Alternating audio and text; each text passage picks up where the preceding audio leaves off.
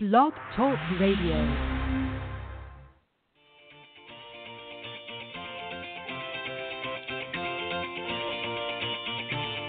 Good morning, everyone. Welcome to the Women of Golf Show. I'm Ted Oderico, and joining me is LPGA professional Cindy Miller, and we are your hosts. We're broadcasting live every Tuesday morning from 9 to 10 a.m. Eastern here on the blogtalkradio.com network, bringing you some of the best golfers, teaching professionals, and entrepreneurs helping to elevate women's golf. We're so glad you decided to join us this morning, so grab your coffee and let's get started.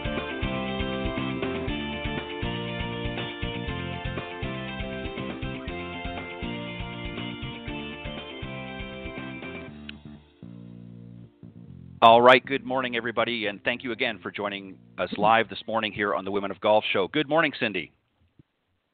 Good morning, Ted. How are you? I'm doing fantastic and very happy to be back here once again on air with you uh, each and every Tuesday morning from 9 to 10 a.m. Eastern here on the blogtalkradio.com network. So I'm very, very happy, always uh, excited to, to do these shows. Um, don't forget, we want to hear from you uh, this season. So if you want, to, don't be shy and don't be afraid uh, to call in during the live broadcast on Tuesday mornings. The number to call is area code 347 945 5855. And for some reason, if you uh, don't want to call in live, but you want to reach out to either Cindy or I, you can do so by calling, or sorry, by emailing us uh, at cindy at cindymillergolf.com, and mine is ted.golftalklive at gmail.com. We would love to hear from you, so uh, by all means, feel free to reach out. But we would really love to hear you uh, call in live uh, during the broadcast. So again, that number is 347 945 5855. Um, we got a great show this morning, Cindy. We're going to start things off here in just a second or two uh, on with a great discussion on the four steps to mental mastery, uh, four things to master golf and your mental game. And this is by actually golfpsych.com. Uh, so if you go and visit their site after the show, they've got a lot of great information. We're going to just touch uh, just a few broad strokes, if you will, on some of the things that they, they talk about uh, here in just a minute. And then a little bit later on, uh, Tara McKenna, the uh, director of PGA Golf Management at Florida Gulf Coast University, is going to be joining us uh, on the second half of the show. So make sure you stick around for that as well. Um, okay, so Cindy, there are, I'm sure, many, many things, but uh, Golf Psych actually kind of whittled down, if you will, uh, four key areas to, to really developing uh, a strong mental mastery, if you will, that, that any golfer, whether you're a professional or even an amateur, uh, can certainly really uh, adhere to and we're going to talk about some of those this morning here. And, and the first one is, I think, really to understand your current state uh, of your mind. And uh, what I mean by that is obviously, yeah, yeah. I kind of laughed on that one too, the first thing. Um, but basically, what it's talking about is, is um, you know, what's currently sort of occupying your mind. You know, if you're getting ready to, as an example, if you're getting ready to head out to the golf course this morning, you know, are you thinking about that sales presentation this afternoon? Uh, you know, are you thinking about, uh, you know, Valentine's Day is coming up here in a couple of days. So, what's really your current state of mind? Is it clogged with a lot of clutter, uh, or are you focusing on the round that you're about to play? And I think that's important, Cindy, and you as uh, a, a, professional golfer who's played on both the LPGA and now the, the Legends Tour. Um, obviously, that's something important to you when you're getting ready to head to a tournament the last thing you want to be thinking about is 20 or 30 other things um, that are going to clutter up and, and, and detract from really the business at hand. What do you do when, when you head out to the golf course? Do you do something specific to try to sort of clear that, that mindset, if you will, um, before you head to the golf course? Or what do you do?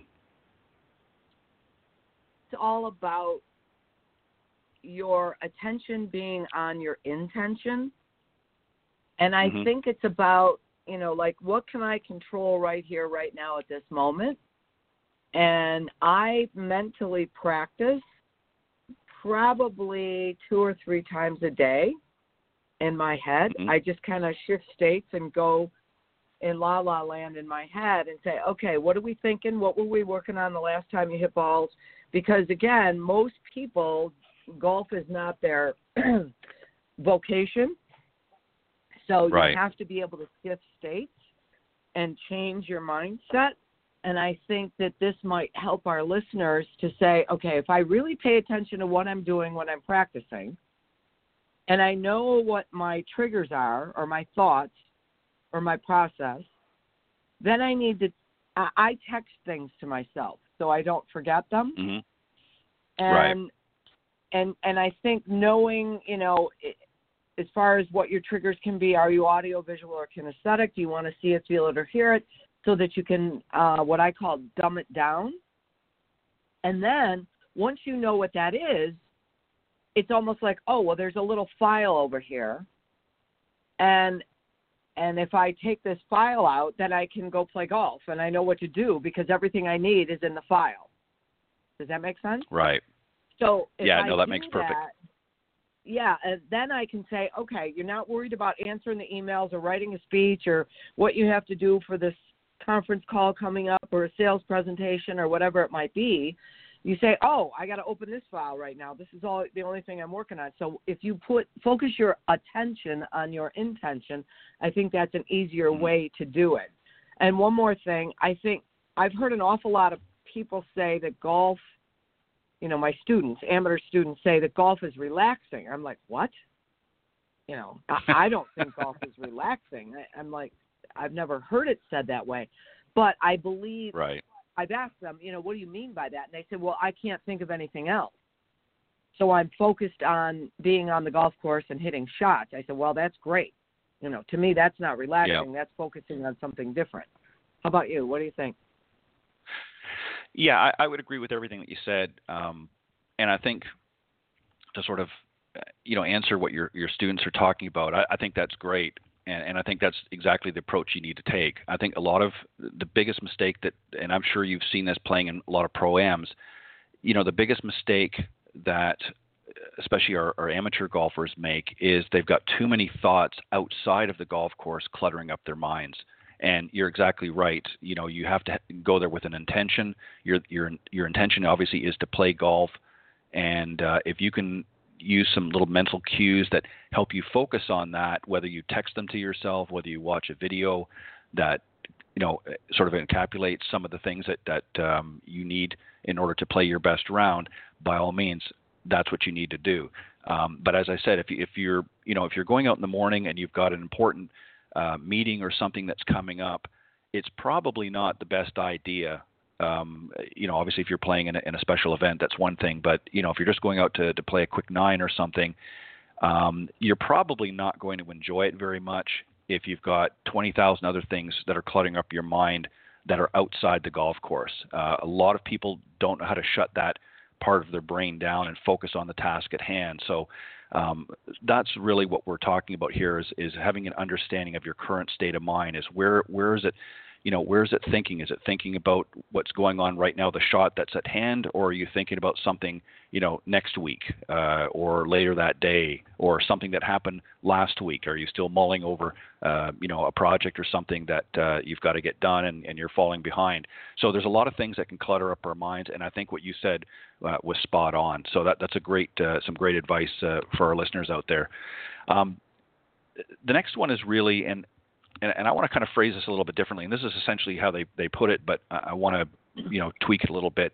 And that is learning the mental profile of high performing golfers, um, and and I would say really athletes in general.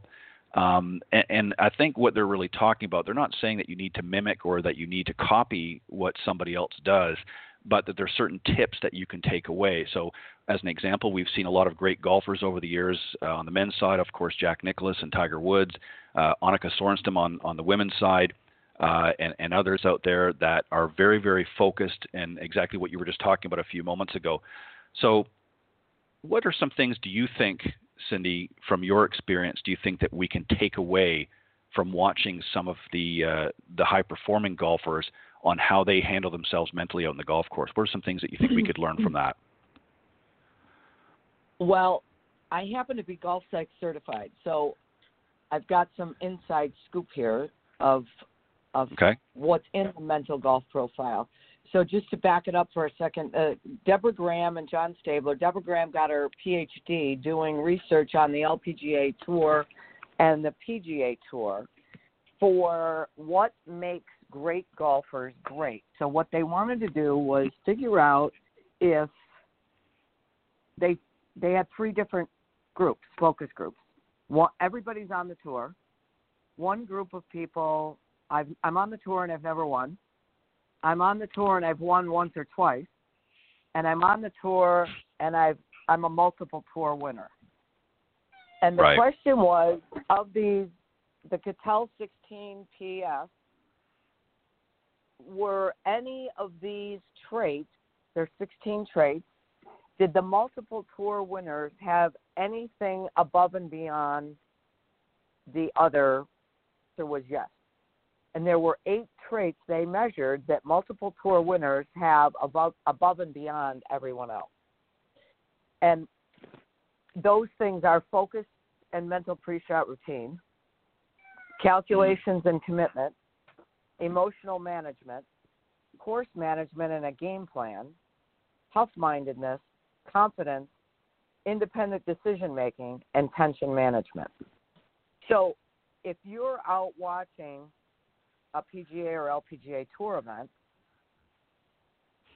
can are you aware when someone is shifting states from I'm doing uh, planning a shot and I'm trying to figure out my game plan, and then they shift states from think box to play box.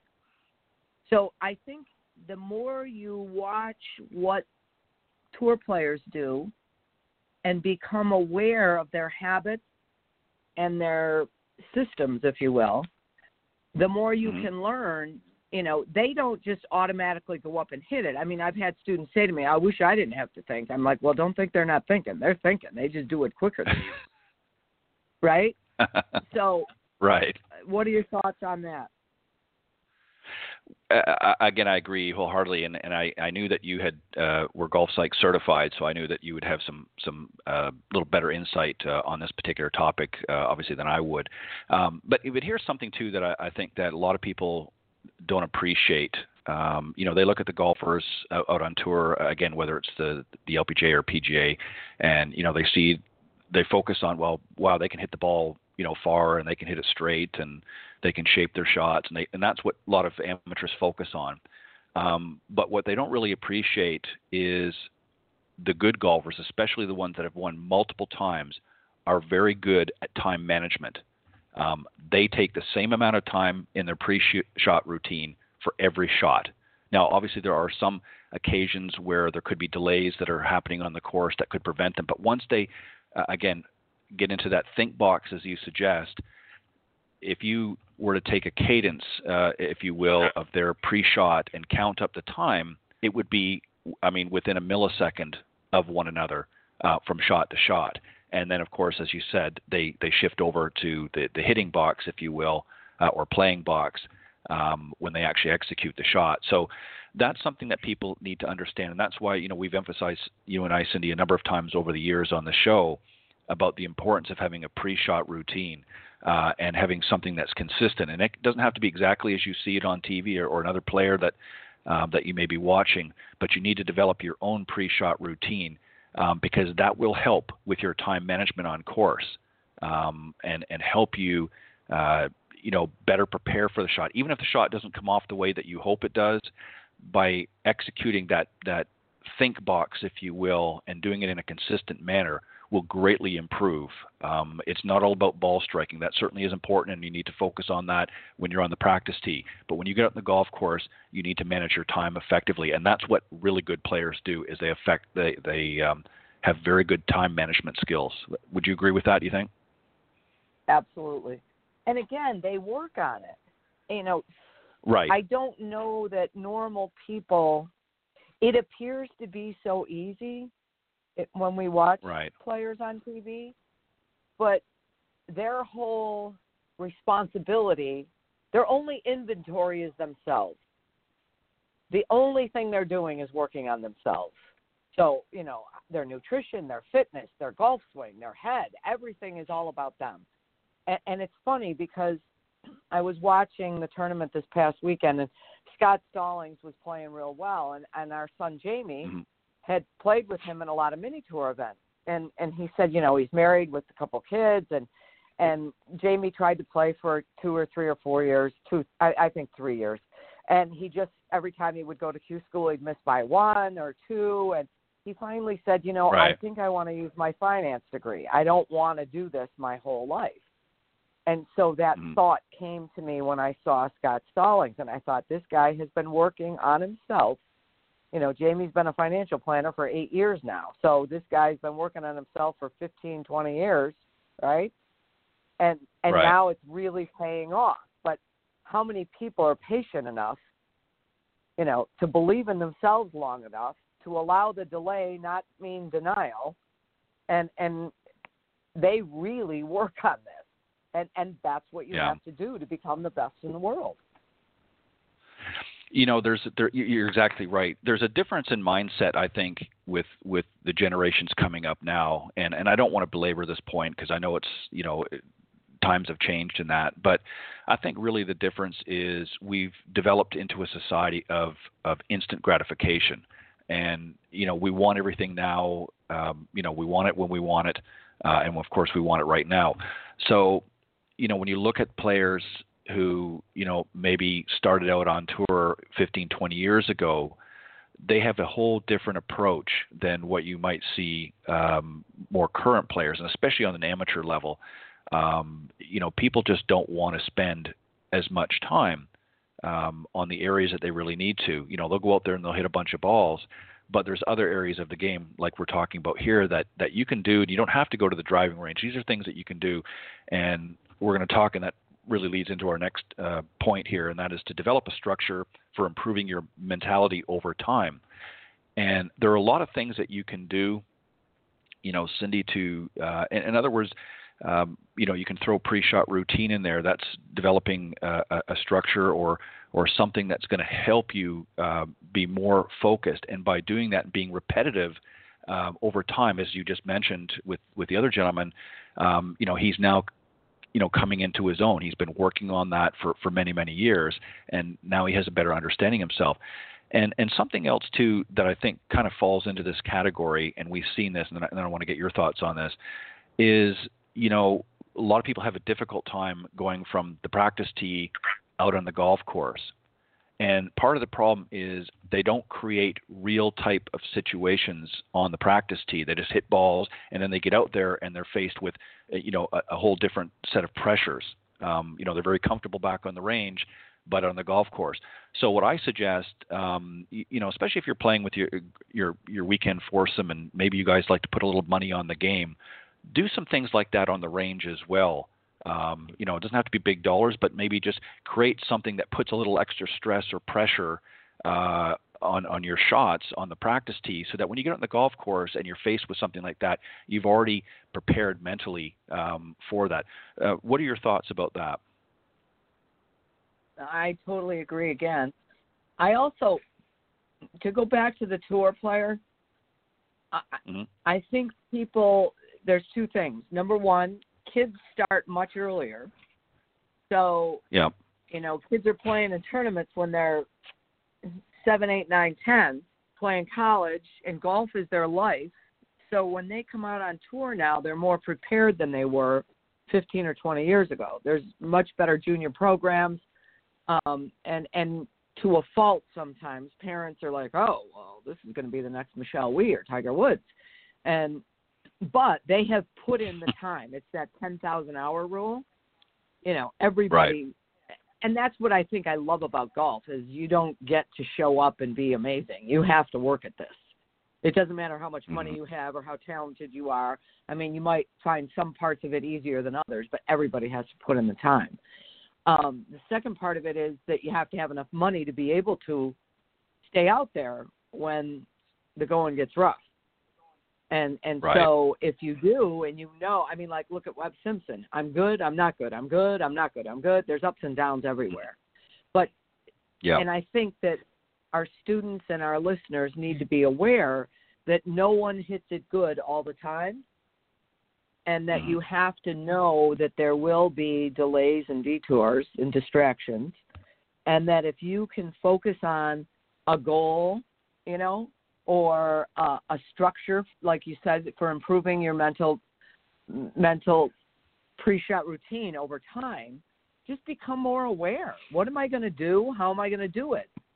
And, and it's funny because we are doing boot camp and next week, and I've got eight kids coming down from Buffalo. They've got the week off from school. We do it every year, And one of the young men was there last night, and I said, "Let's go over your mental golf profile from Golf Psych, and your personality behavior style, which uh, you know I created a DISC golf profile." This kid stays after school until 7:30 at night, three times a week. And I said, "Why?" Well, I want to make sure I get all my homework done. Why? Because I want to get good grades. I said, "Why?" Well, because I want to go to a really good college. I go, "Are you kidding me?" So they didn't come in for their lesson until eight o'clock last night because this kid was staying after school. I looked at his father and he goes, he's got like a 97 average and he goes to a really good private school. Now, that child is so motivated by learning new things and he's right. so conscientious. So I said to him, I said, Look, sweetie, when we get to boot camp, I need to show you that your instincts are going to be to take a little bit too long to make a decision on the golf course. Your tendency is going to be to play slow and yep. to think too much because you want to be perfect. And his father's like, oh my God, I see him do that all the time in tournaments. I go, that's the way he is. Now we can. That's a good thing. That's better than not caring and just grabbing a club and swinging. Mm-hmm. But I said we're going to have to find a, a balance here, where we have your own process. That's okay. What's the yardage? What's my lie? What's the wind? Where's the trouble? What's my smartest play? What's the playable yardage? What's the club? Aim it and hit it Eh, you know, otherwise he's going to be two minutes over every shot.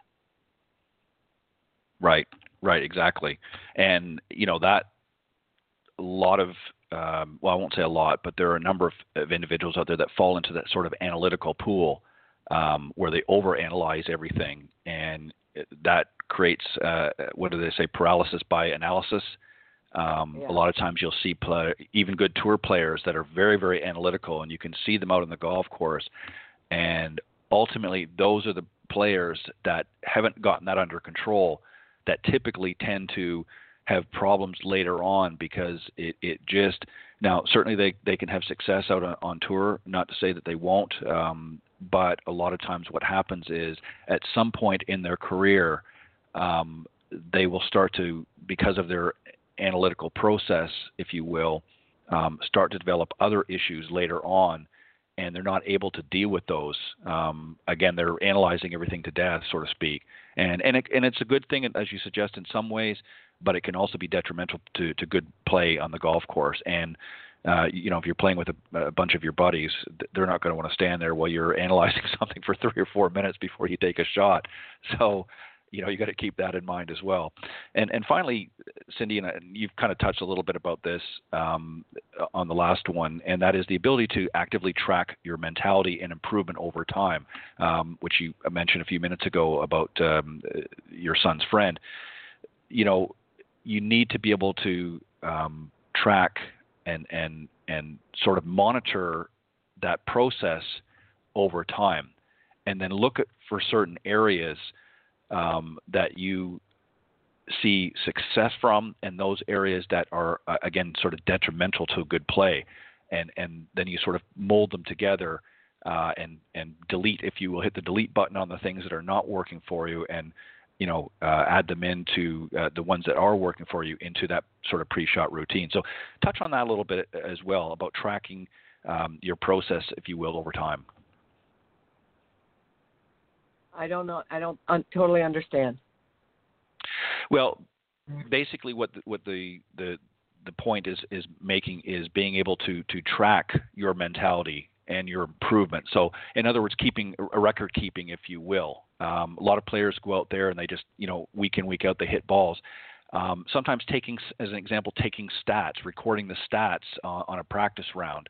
Um, that sort of information so that you can go back and analyze after your round things that uh, areas that you need to improve on, uh, things that um, maybe you're really really good at, and and sort of pooling them together and using that data and information, if you will, uh, to be able to chart your your improvement over time. That's essentially what it's asking. Yes, and I believe again. I think sometimes we can overreact. Mm-hmm. Um, and I'll give you an example. I was fortunate enough to get into the French Lick uh, Senior LPGA Championship in October. And as we've discussed multiple times on this show, that golf course at French Lick is just so difficult and so hard. And again, you can work yourself up and, and talk yourself into losing and, and playing like terrible. So, and, and then to top it off, it's 49 degrees, the wind's blowing, and it's raining. Okay, right. this is going to be fun, right? So the funny thing is for me, and you know, again, this is just me with Alan, who my husband's played on the tour for 15 years, so and he's he's the Jason Dufner thinking type person, right? Um, mm. He said the first round I played really well. I grinded my guts out and shot I think 79 or 78, something like that. And and that was like in the middle of the pack. I mean, this golf course somebody shot 90 something, which is very very easy to do. So, um the next day it was beautiful out and I shot 84. I doubled and tripled the last two holes. And yep. all Alan, you know, so again, I'm like, oh, what's better with my swing? And Alan looked at me and he goes, you were not committed on any shot you hit. Yeah. And therefore, and we call it Cynthia. My okay, look out, be careful. Oh my God, you know, my fearful protect person came out. So it wasn't a golf swing. And if you're willing to look in the mirror and really see what your issues are, you can fix them. People don't want to look in the mirror. But yeah. all those people on the PGA and LPGA tour, if you're not willing to see your weaknesses, you might as well pack your bags and go home because they're going to be exposed on the golf course, right? So the next right, day, right, exactly. got bad again, and again, I'm the grinding maniac, and I played pretty bad on the front nine, and I was one under par in the last seven holes and shot 79 or 78, one of the two. I and and then I passed the world because again the weather was terrible, but it was all a mindset. Yep. It wasn't a swing thing. It you know so if you're not able to really see, and, and I guess what I could say is, if I didn't have Alan with me to say that, I would have been working on my swing. And I would have never right. really focused on what the issue was, was trust what you're doing until you know what you want to do and then commit to it. And if you miss it, miss it. And that's what he said. Cindy, yep. you can hit the greatest shot in the world and it can bounce off this green and you're going to make a triple. And he's absolutely right. That's how hard this golf course is. So you've got nothing to lose, which was a great place for me to practice doing this. And I'm like, what are you protecting anyway? Let it rip. So again, I, I think our listeners, if you are honest with yourself and willing to look in the mirror and see what your weaknesses are, then you can really, really improve. Yep, I, I agree uh, again 100%. You know, I was reading something recently in in um, uh, one of the online publications. I think it's golf.com, and they were talking about the two second rule and I, I don't the, the player that they were referring to uh, escapes my mind at the moment but basically essentially the story was was that this particular individual this tour player has a two second rule. If they hit a bad shot they're they've given themselves permission to get upset whatever and that doesn't mean they're whipping clubs or anything like that but they'll they'll express or eject that emotion that negative emotion for two seconds. And then once that two seconds is over it's done and Absolutely. that's something too that yeah that's something that is a really great trip for amateurs out there because how many times i mean and even good players do this cindy how many times have we seen players go out there they've hit a, a bad shot or they've played a really bad hole or even a couple of holes and they're thinking about that for the rest of the round. You know, they keep talking about it, you know, four or five holes down. Well, you remember that shot I hit back there? And they get faced with a similar situation on another hole and right away they're replaying that loop. So I think that's a great tip as well, and that again goes to your current state of mind. Is you know get whatever negative emotion out of your system, uh, treat it like a mini cleanse, if you will, and get rid of it, and then move on, um, you know, to what's next. So um, I, I, think those are some good tips. And and again, if you want more, uh, again, we just sort of talked briefly on on some of them, but if you want more information uh, GolfPsych is, is definitely a, a, great place to, to investigate. So uh, go to golfpsych.com and it's uh, G O L F P S Y C H.com. And they've got all kinds of information there, uh, not only for consumers, but also uh, more importantly for uh, coaches and instructors like ourselves, um, if you're interested in becoming certified, of course you can get information on that uh, as well uh, with with Golf Psych. So make sure you go and visit their website after the program. Um, very interesting discussion, Cindy, and, and a lot of great uh, you know points that you bring up. And uh, you know, and again, somebody like yourself who's played uh, on multiple tours over the years, you've had your you know ups and downs. You've had some very good moments. And Alan, you know, really raised a very good point um, about your play at French Lick because you know he obviously didn't notice a change in the way you played as far as your ball striking ability but he noticed in the way that you handled your emotions during from round to round to round. And that was something that a lot of times we don't see ourselves, and it takes an outside person. That's where a caddy comes in very handy because they can they can see they see how you play week in week out, and they know these tour caddies that have played with anybody for any length of time or have played out, uh, you know, have have caddied out on tour for for many many years. They know how to read their players and obviously Alan was able to read that in you uh, and help you um, put together a, a better round uh, on the final round. Absolutely, absolutely.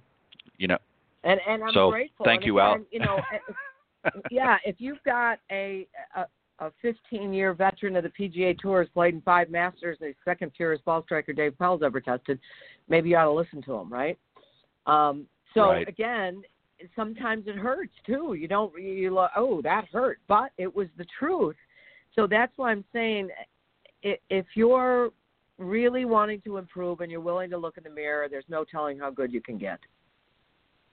Right, exactly. Great discussion, Cindy. Um, as always, I, I, thoroughly enjoyed that. And uh, as I said, uh, for those listening to the show, uh, afterwards, if you want to get more information about what we were talking about, you can go to golfpsych.com and check out their website. They've got a lot of great information there for um, developing that mental mastery.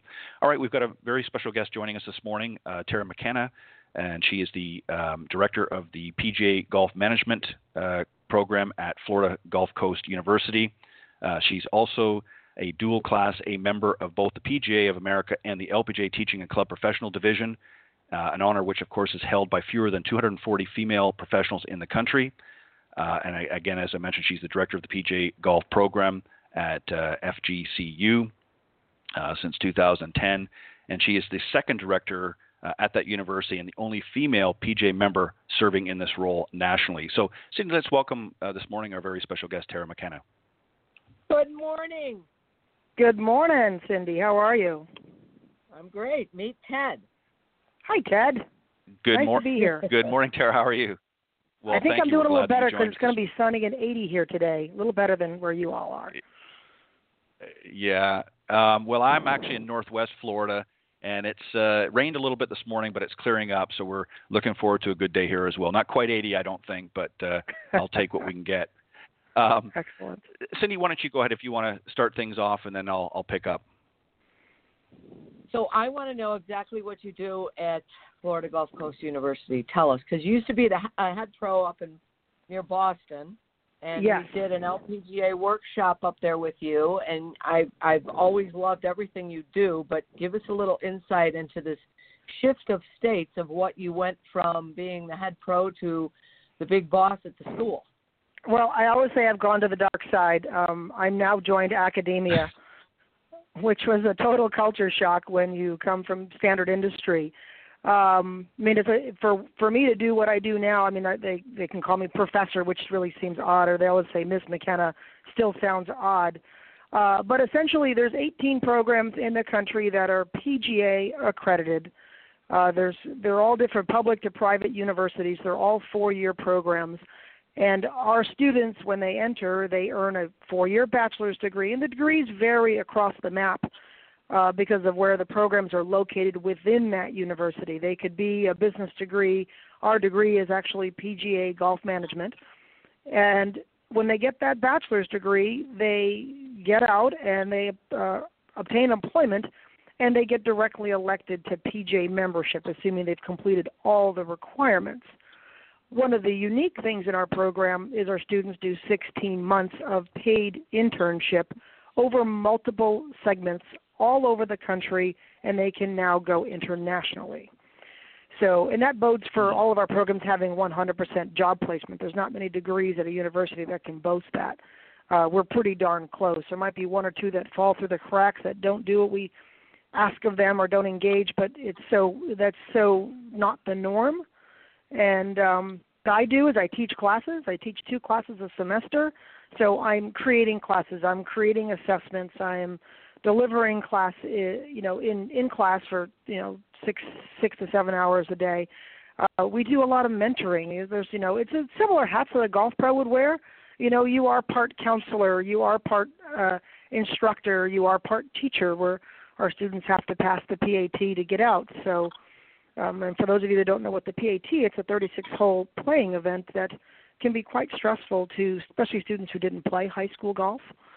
And uh, I'm in charge of hiring and training faculty. We're in charge of the budget. I, I have a secretary. Go figure. I did never had that as a golf pro. and uh, I'm like, oh wait, I have to delegate. Oh no. Um, you know, and I uh, I have a full time internship director who serves as my assistant director. I'm involved on university committees, and I think I provide some somewhat of a different perspective because I I'm not a, I have not been 100% in academia, so I I would say I kind of give a geez why are we doing it that way perspective sometimes when I'm on these university committees. Uh, we're engaged in research. Our my student, one of my my seniors has used some of the. We have some pretty amazing technology here on campus. We have, you know, we have a, a BodyTrak, which is a pressure mat. We have a K-Vest, which is a biomechanical feedback wearable device. We have V1. We have two trackmen. We have a Sam Putt, which is TMI for putting. You know, a lot of professionals have a Sam Putt or similar in their own studios where they work on their game in the off season. We have our students have access to all of this technology at their fingertips should they choose to engage. You know, there's always that choice there. They have to in class, but uh, there's plenty of students. You know, we have a full golf, or we have a golf repair lab uh, and assess your assessing your own equipment, which to me is vital for any good player.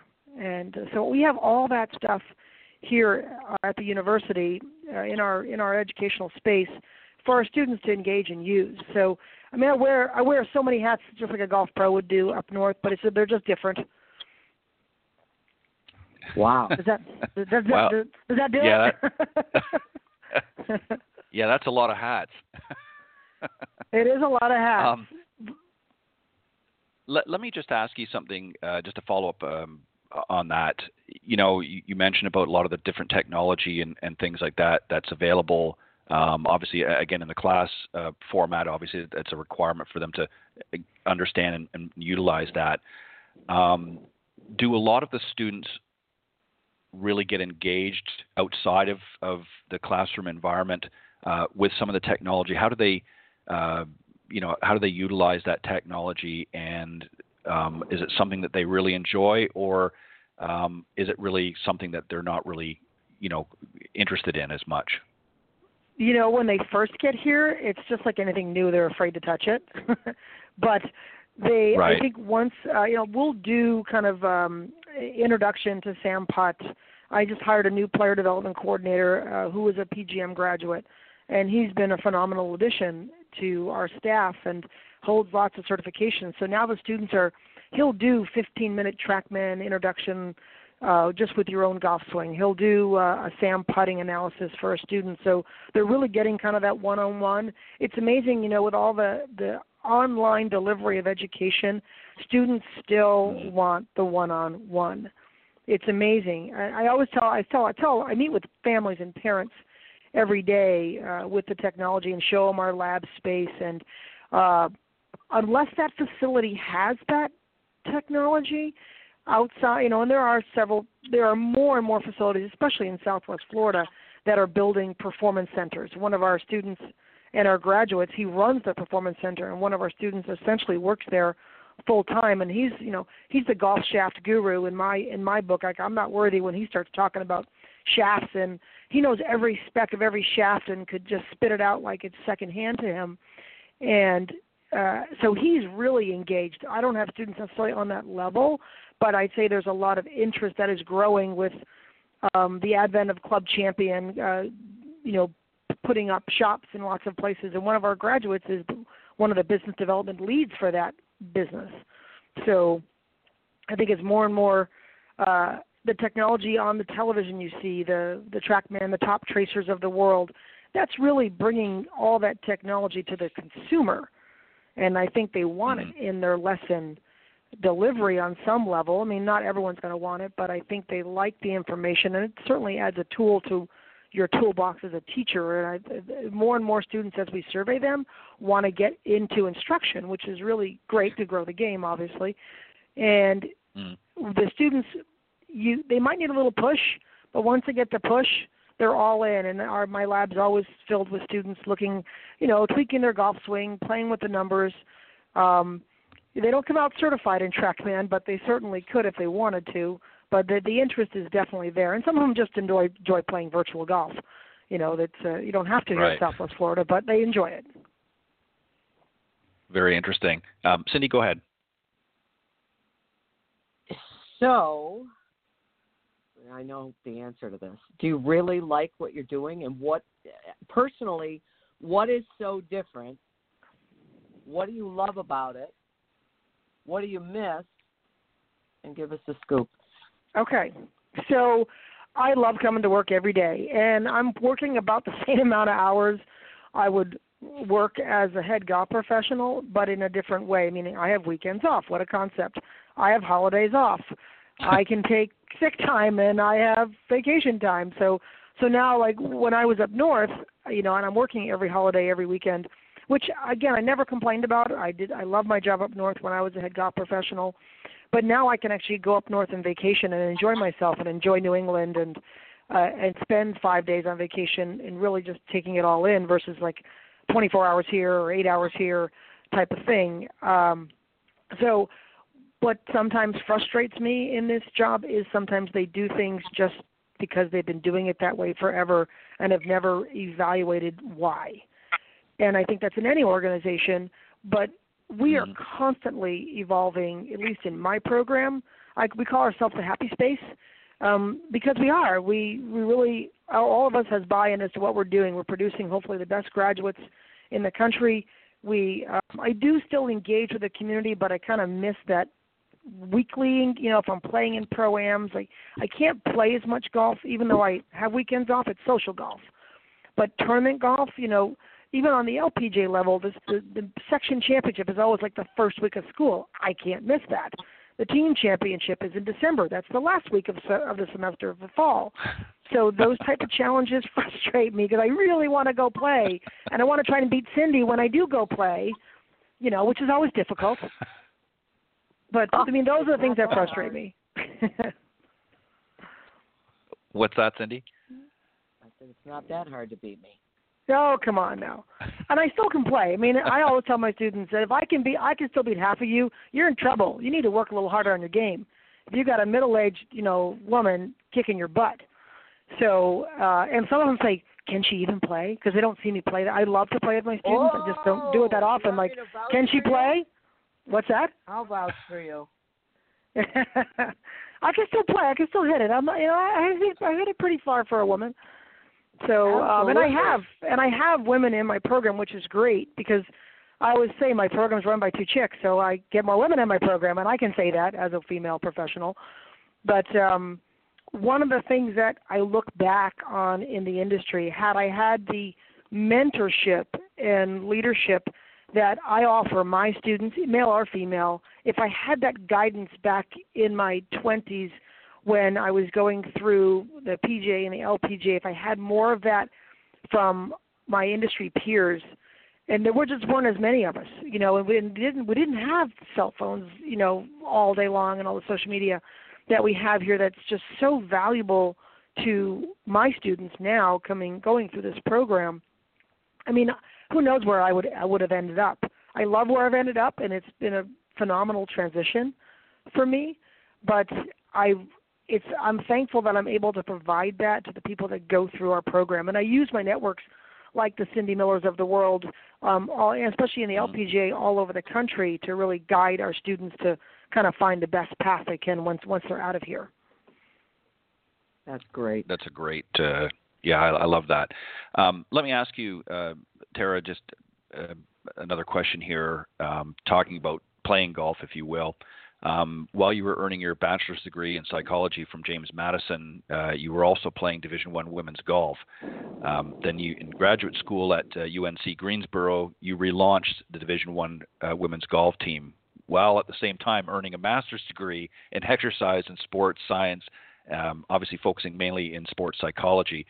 Um, first off, talk a little bit about um, you know the Division One golf for for women, but um, more importantly about relaunching that program. Uh, obviously, you were integral in, in, doing that. Tell us a little bit about the program.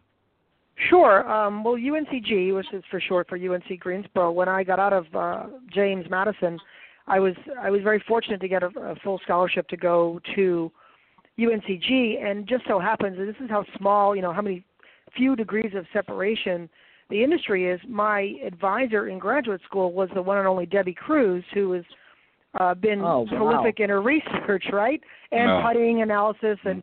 Uh, out in she's out now out out in Arizona, but I mean I was her lousy grad student, you know. I was I look back, I'm like I wasn't the best grad student, but but I'm I'm much better for and I worked at the farm with Ellen Griffin and uh, Mary Beth McGurr, but when I started that program, I was literally pulling, pulling students out of the hallways, so to speak, to join the women's golf team. And I didn't have the tools in my toolbox to be the best teacher, but I was better than what they had at the time. And we and then they brought in Mary Beth McGurr uh, when I was getting ready to leave, and we traveled together on the team. But I mean that team, and what what's really interesting is one of the gals that played that I pulled literally pulled out of the hallways is now an LPGA member which I think is just so cool that she got mm-hmm. into the industry. And you know, she was shooting 110 or so, and this is you know because it was a relaunch. The tor- the program was dormant for 10 years before I got there. They wanted, I think, probably because of Title IX, they had to to launch a women's golf team, and uh, we were just transitioning from I think D2 to D1 at the time. So I'm ordering bags and doing all these things in uniforms and and traveling and uh, playing at uh, the golf courses where I played in college. But we did, you know, we traveled and played some really cool places down in Kiawah, and um, that was a challenge. But I really enjoyed it because I still enjoy I enjoy mentoring, I guess I should say, and that's probably the best thing, the best takeaway that I've gotten by transitioning into this program. But um, when I, we're doing D1 golf, you know, you don't you know you don't know what you don't know, and I didn't know a whole lot, and what I know, what I've noticed now, because I do present at college golf seminars now, I present the PGM perspective, but I listen to the coaches, and I listen to this full-time job that D1 athletes, women, engage in between workouts and tryouts and qualifying and just playing and practicing. It is a full-time job. When I played college golf, it wasn't. You didn't have that sense it was a full-time job and when I coached, we mm-hmm. didn't have the training aspect and the the the physicality with a golf fitness perspective now that is so huge in our industry. We didn't have that. I wish we did have that. I probably would have played better golf because I just noticed when right. I got out of playing college golf, my best round of golf was the, the day I enrolled in the PGA of America training program. I didn't play great. I was not a great college golfer. Um, but the team at UNCG has evolved under, you know, full-time leadership now because I was a grad assistant at the time. It's really evolved to uh, a, a pretty good, pretty strong team in the, in their conference. Hmm. Very interesting. Um, Cindy, go ahead.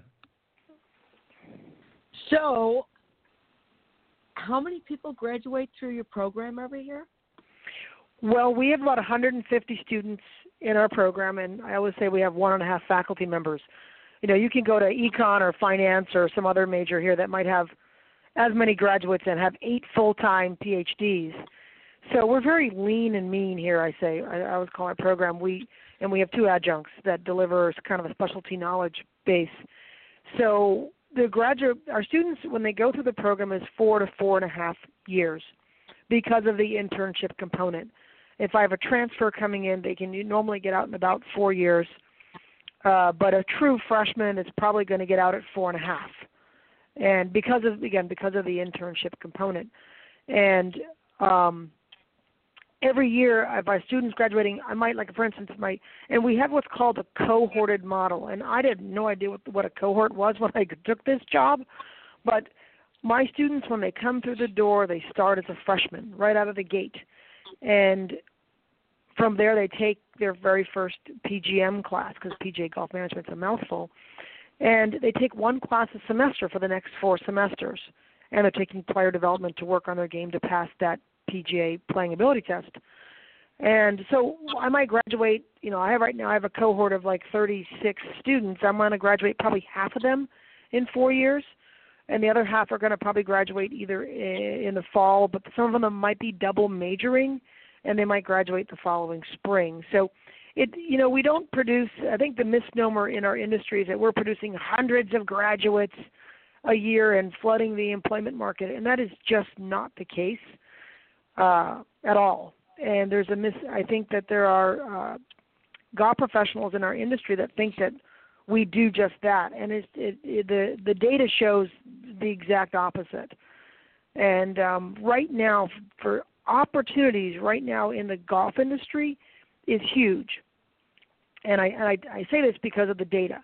When you look at our membership numbers, our true membership numbers from a you know a membership report, you're looking at we have like 20, just under just under 25,000 members, and over half of those members are seniors. So um, they're over 55. And when you do, when you look at that, and then you look at where it, we're at, like we're at 8,000 facilities out of 17,000 facilities?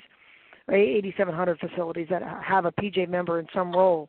You look at that, 10, five, five to eight years down the line, those folks that are 55 to 60 plus, and there's I think there's over almost 4,000 members that are over that have 25 years in the industry.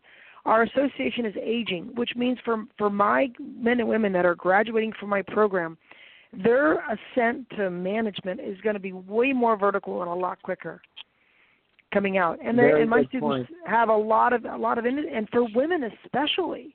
Now I have 12 women in my program, and believe it or not, that's on the high side percentage wise.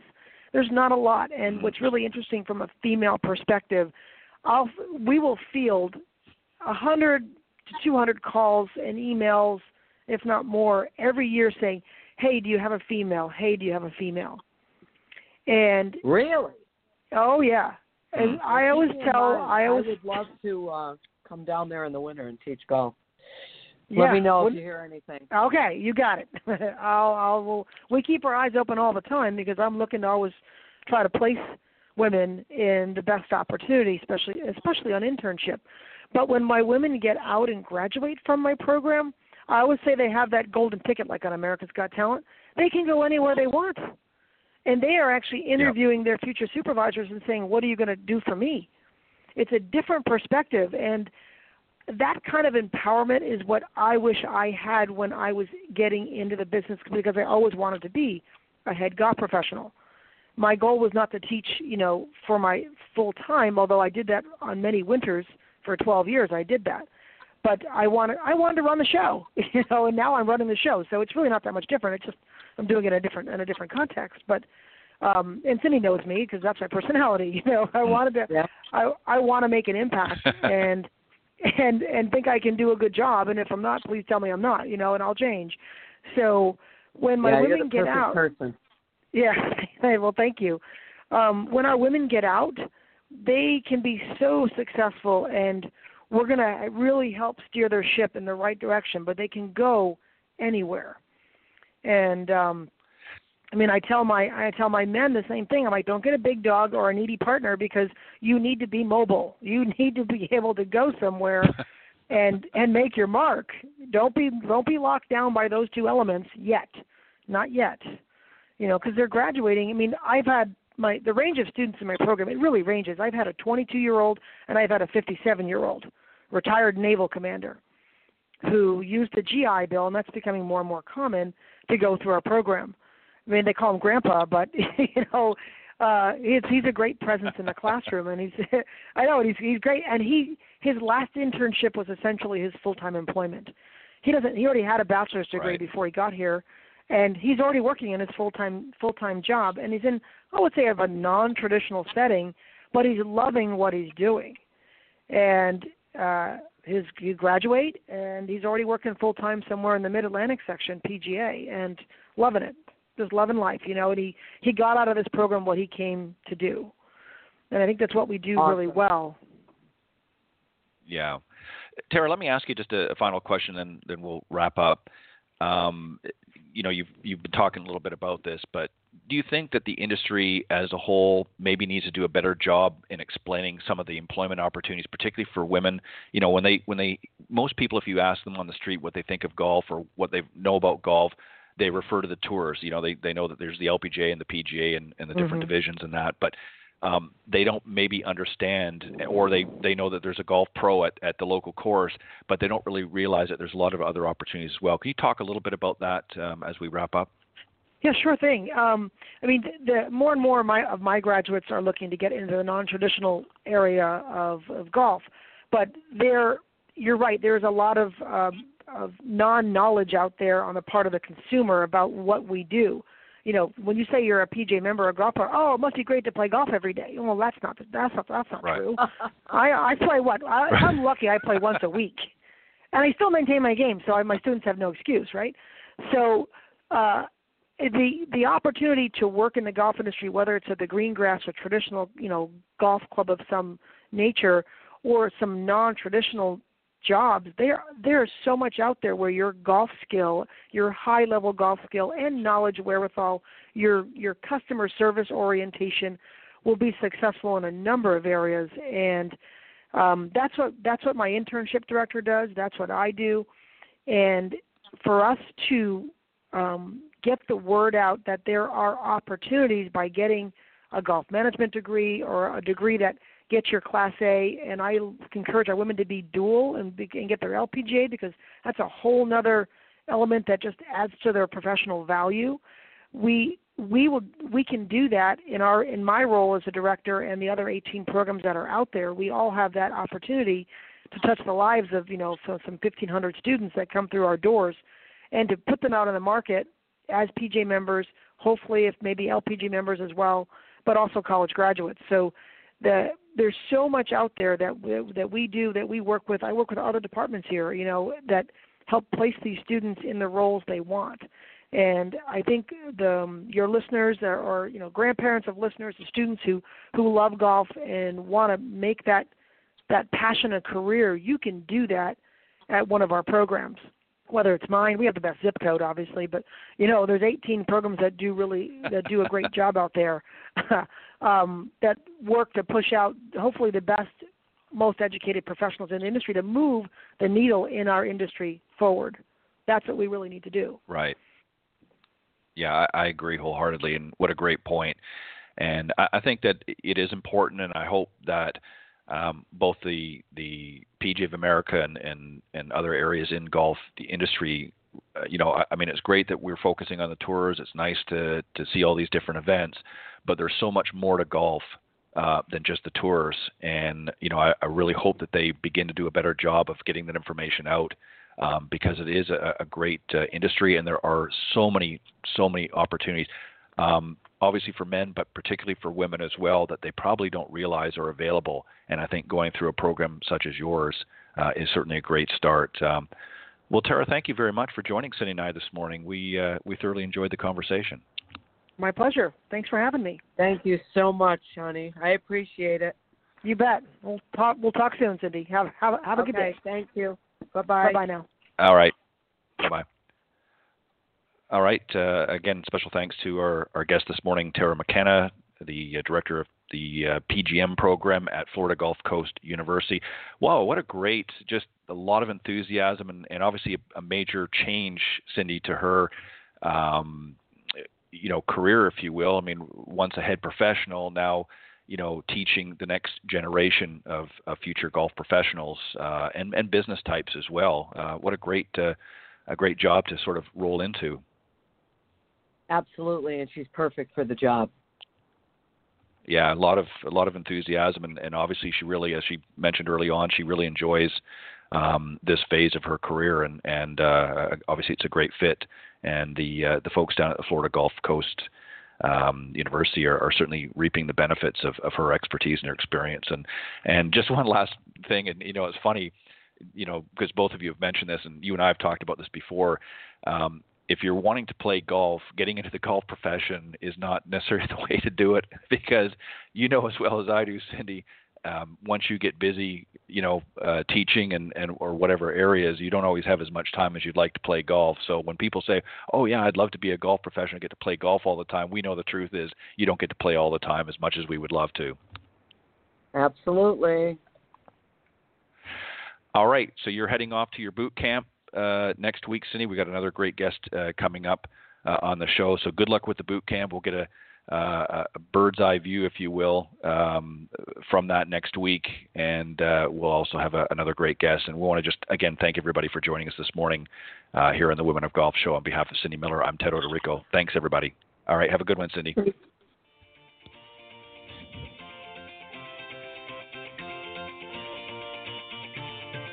Thanks for listening this morning to the Women of Golf Show.